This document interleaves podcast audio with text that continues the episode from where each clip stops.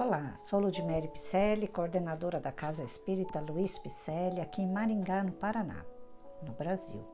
Estou fazendo leituras de livros e mensagens da doutrina espírita para assim entender o Espiritismo redivido, redivivo, ditado pelos Espíritos e codificado por Allan Kardec, bem como leitura de mensagens e livros trazidos por entidades espirituais aos médiums, ícones na doutrina.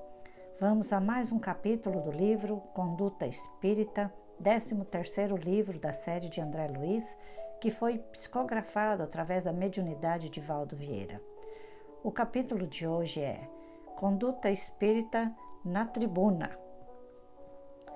Palestrar com naturalidade, governando as próprias emoções, sem azedume, sem nervosismo e sem momices fugindo de prelecionar mais que o tempo indicado no horário previsto. A palavra revela o equilíbrio.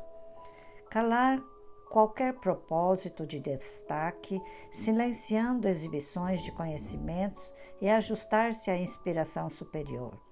Comentando as lições sem fugir ao assunto em pauta, usando simplicidade e precatando-se contra a formação da dúvida nos ouvintes. Cada pregação deve harmonizar-se com o entendimento do auditório.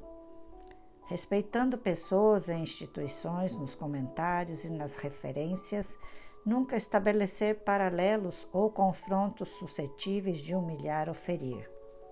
Verbo sem disciplina gera males sem conta sustentar a dignidade espírita diante das assembleias, abstendo-se de historietas impróprias, impróprias ou anedotas reprováveis.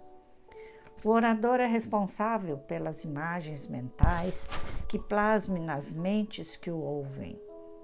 Nas conversações, não se reportar abusiva intempestivamente a fatos e estudos doutrinários de entendimento difícil, devendo selecionar oportunidades quanto a pessoas e ambientes para tratar de temas delicados. A irreflexão é também falta de caridade. Manter-se inalterável durante a locução à face de qualquer situação imprevista. Os momentos delicados desenvolvem a nossa capacidade de auxiliar. Procurar abolir em suas palestras os vocábulos impróprios, as expressões pejorativas e os termos da gíria das ruas. O culto da caridade inclui a palestra ou a palavra em todas as suas aplicações.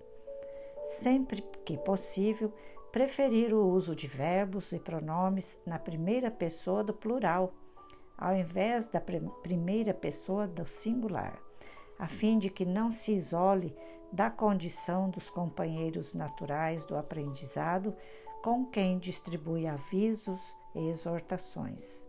Somos todos necessitados de regeneração e de luz.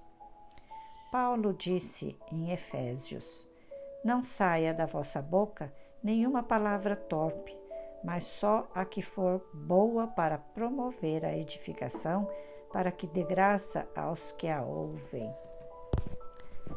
E assim vamos terminando a mais um podcast né, desta, desta imensa literatura que estamos fazendo de amor, da espiritualidade e esperamos que você esteja gostando dos nossos podcasts e que você repasse aos seus amigos e familiares.